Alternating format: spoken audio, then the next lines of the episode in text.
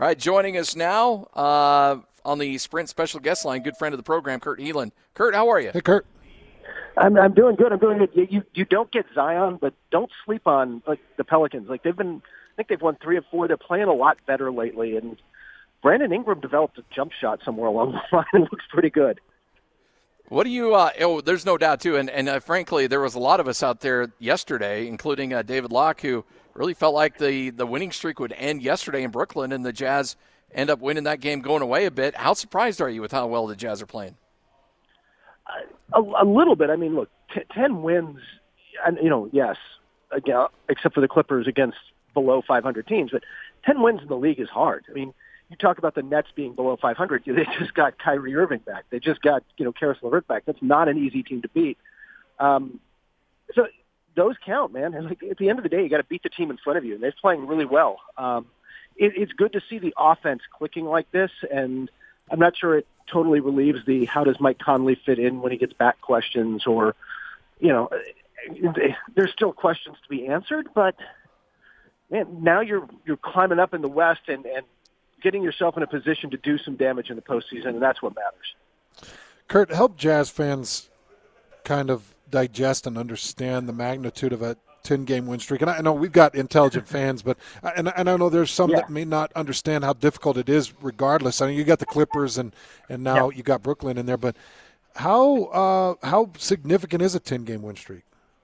Hey, look, they're just it's not quite parity like the NFL, but it is in the sense that if you take the night off against, if you're just not focused, if you're not playing well against quote unquote bad NBA teams, they're still good. I mean, you know, who's bad out there? Atlanta's bad.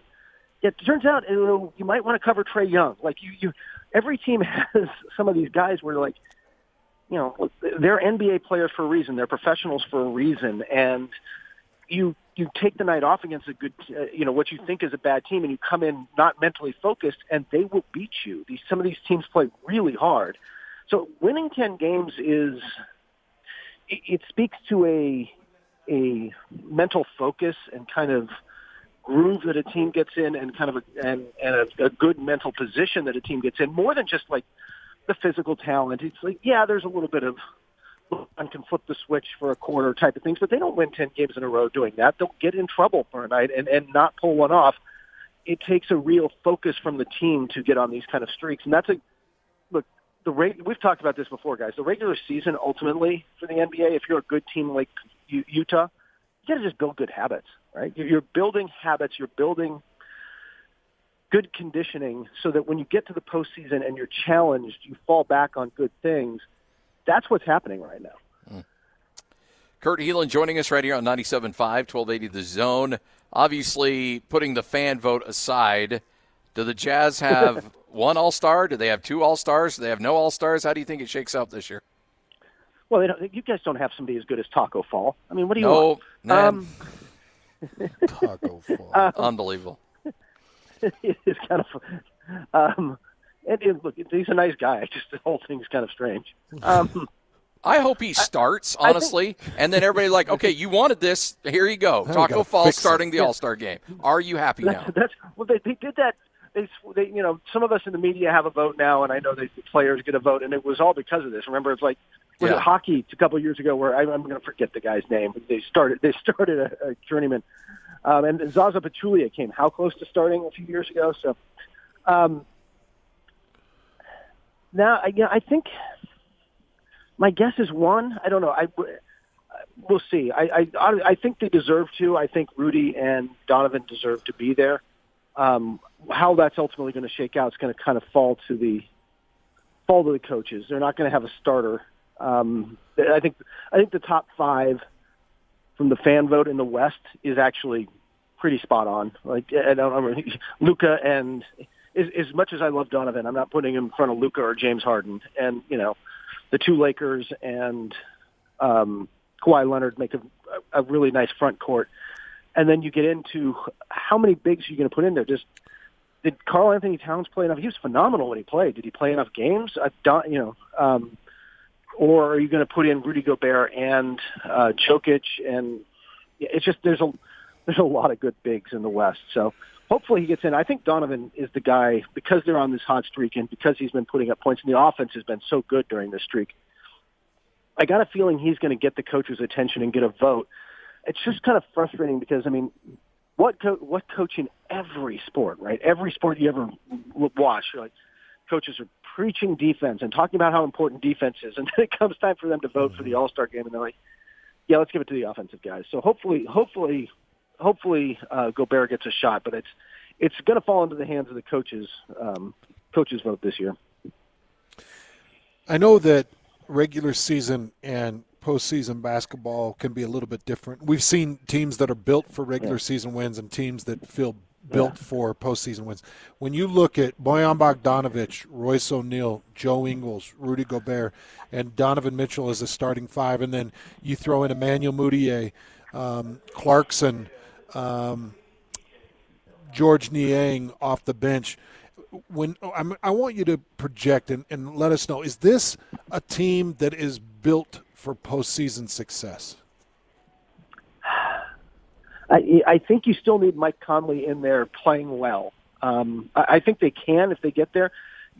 The, it becomes more about matchups, and it becomes, you know, look, the stuff you're getting through the system in the offense and some of the easy buckets just go away. And you're going to ultimately have to fall back on, you know, Kevin Durant got mocked for this a little bit, but no, ultimately you do need, especially once you get to like the second round of the playoffs, you just need some guys who can create when when everything else gets taken away. And it can't just be one guy. You know, if if you've got Donovan Mitchell, that's great, but it can't be Donovan Mitchell against the world. That's not going to be good enough. Um, just because the defenses can load up, and that's where Mike Conley comes in. I think Bogdanovic provides some of that as well, where he is a little bit of a creator, and it becomes about, you know, like I love Georges Niang. I don't know if we'll see if he can hang on the floor in a in a, in a playoff game because you it just especially once you get to the second round again, it really becomes almost about about hiding and not even hiding weaknesses. Your weaknesses get so exposed hmm. in a way they just don't during the regular season that that every little thing becomes huge and it's hard to keep some guys on the floor. So um I'm not meaning to pick on him or anyone. It's just it certain matchups become really tough for certain players. So I, I like them in the playoffs if they can get Conley rolling, if they can get a secondary playmaker and creator who can help them deal with like the stuff that you know, the washing machine stuff, the way they just they, they run guys around aren't going to be there. We know Donovan can get his shot, but who else? Who else is going to step up into that role? And that's the reason they made all these offseason moves. You know, to to get these guys. Hopefully, they can step up. I like them in the playoffs, but I'm not sure that I've seen enough of them doing it during the regular season to fully believe yet. I know you and I uh, on this show we talked a lot about Ja Morant uh, last year going into the draft and in the NCAA tournament. How much fun are you having watching this guy develop there in Memphis? How much fun is he to watch? Yeah. It was you see it last night. I mean, the best part was he'd get matched up on Harden. They'd switch Harden onto him like they were hunting Harden, and then he'd he'd get Harden on him, and he'd he'd do what Harden does to every poor big man in the league that tries to cover him. He's like steps out, calls for the clear away, and then just abused him all night long. It was it was something to behold. Um, he is he's a special player, and you, when you watch him, guys, he's just the, the word a scout used with me when watching was that he was just fluid. He's a fluid athlete. It's so smooth and, and seemingly somewhat effortless. Um, in in you know he's maybe not the he's not the athlete Russell Westbrook is. I'm not sure that that guy exists, but he's more like that in a lot of ways, where he's just more athletic than you realize he's just a little smoother. It's um weirdly to use a tennis analogy, um, it, it's kind of Roger Federer, where you didn't realize how athletic he was because yeah. it just kind of looked graceful. Um, that's kind of how Ja Morant is. You don't really realize how crazy athletic he is until he jumps over Kevin Durant or Kevin Love and almost dunks it. So I'm tr- I'm I'm looking down the next 14 games until the Jazz hit the All Star break, and you know they play New Orleans tomorrow, and then they've got Sacramento that follows that up. I've got, I right now I've got the Pacers as being maybe the stop hmm. point for this winning streak. Yeah, maybe. And then they got Golden State, and then they go into Dallas and Houston. That's that, or well, Dallas and Houston come to Vivint Arena. You know, when you look at their their schedule coming up, New Orleans, Sacramento, Indy, Golden State, and Dallas. Where does the streak stop? I, I like the Indy call. Indy's really tough right now. If they, if they're fully healthy, they've, they've had Sabonis missed a game recently. Sabonis missed a game, and then Miles Turner looked like a you know a guy who never who no longer had to share the spotlight up front. Um, that's a sneaky good team. If if Brogdon's back too, I mean Brogdon's been injured, and they they would need him back. And I'm I'm going to forget off the top of my head exactly what his timeline is, but that's a that's one of those grinding, gritty, tough to play against teams. Uh, a big front line. Turner, somebody who's physical, you know, can can at least hang in the ballpark of Rudy Gobert, and, and is a big guy who can step out and and challenge a little bit and is athletic. Um, so that's a really tough one. And then, like you said, if you can get past that, boy, it, the problem with Houston and and and Dallas is those two teams have both have a guy who's um, fully capable of beating you on his own one night, and it's probable that you know one of one of those two nights, Doncic or Harden just goes off in a way that you can't do. You know, there's not any there's not anything anybody could do about. So, uh, but I really like you said, I think Indiana's a good call. That's a they're a sneaky good team that's really well coached. I mean, they've just really bought into their system and believe in who they are in a, in a way the Jazz have for so long. That you don't really think about Indiana as a uh, a good team until you watch them play, and you're like, man, they just they're just efficient and they execute. Kurt Helin joining us here on 97.5, 1280 The Zone and the Zone Sports Network uh, from Pro Basketball Talk and uh, and uh, NBCSports.com. Uh, the Lakers seem to be again kind of on a different level than everybody else. Do you anticipate that they'll kind of hold that four or five game lead advantage throughout the rest of the season in the West? I think they want to hold that and build it. Um, I, I think the Bucks are trying to do the same thing in the East, although it's a little easier on them.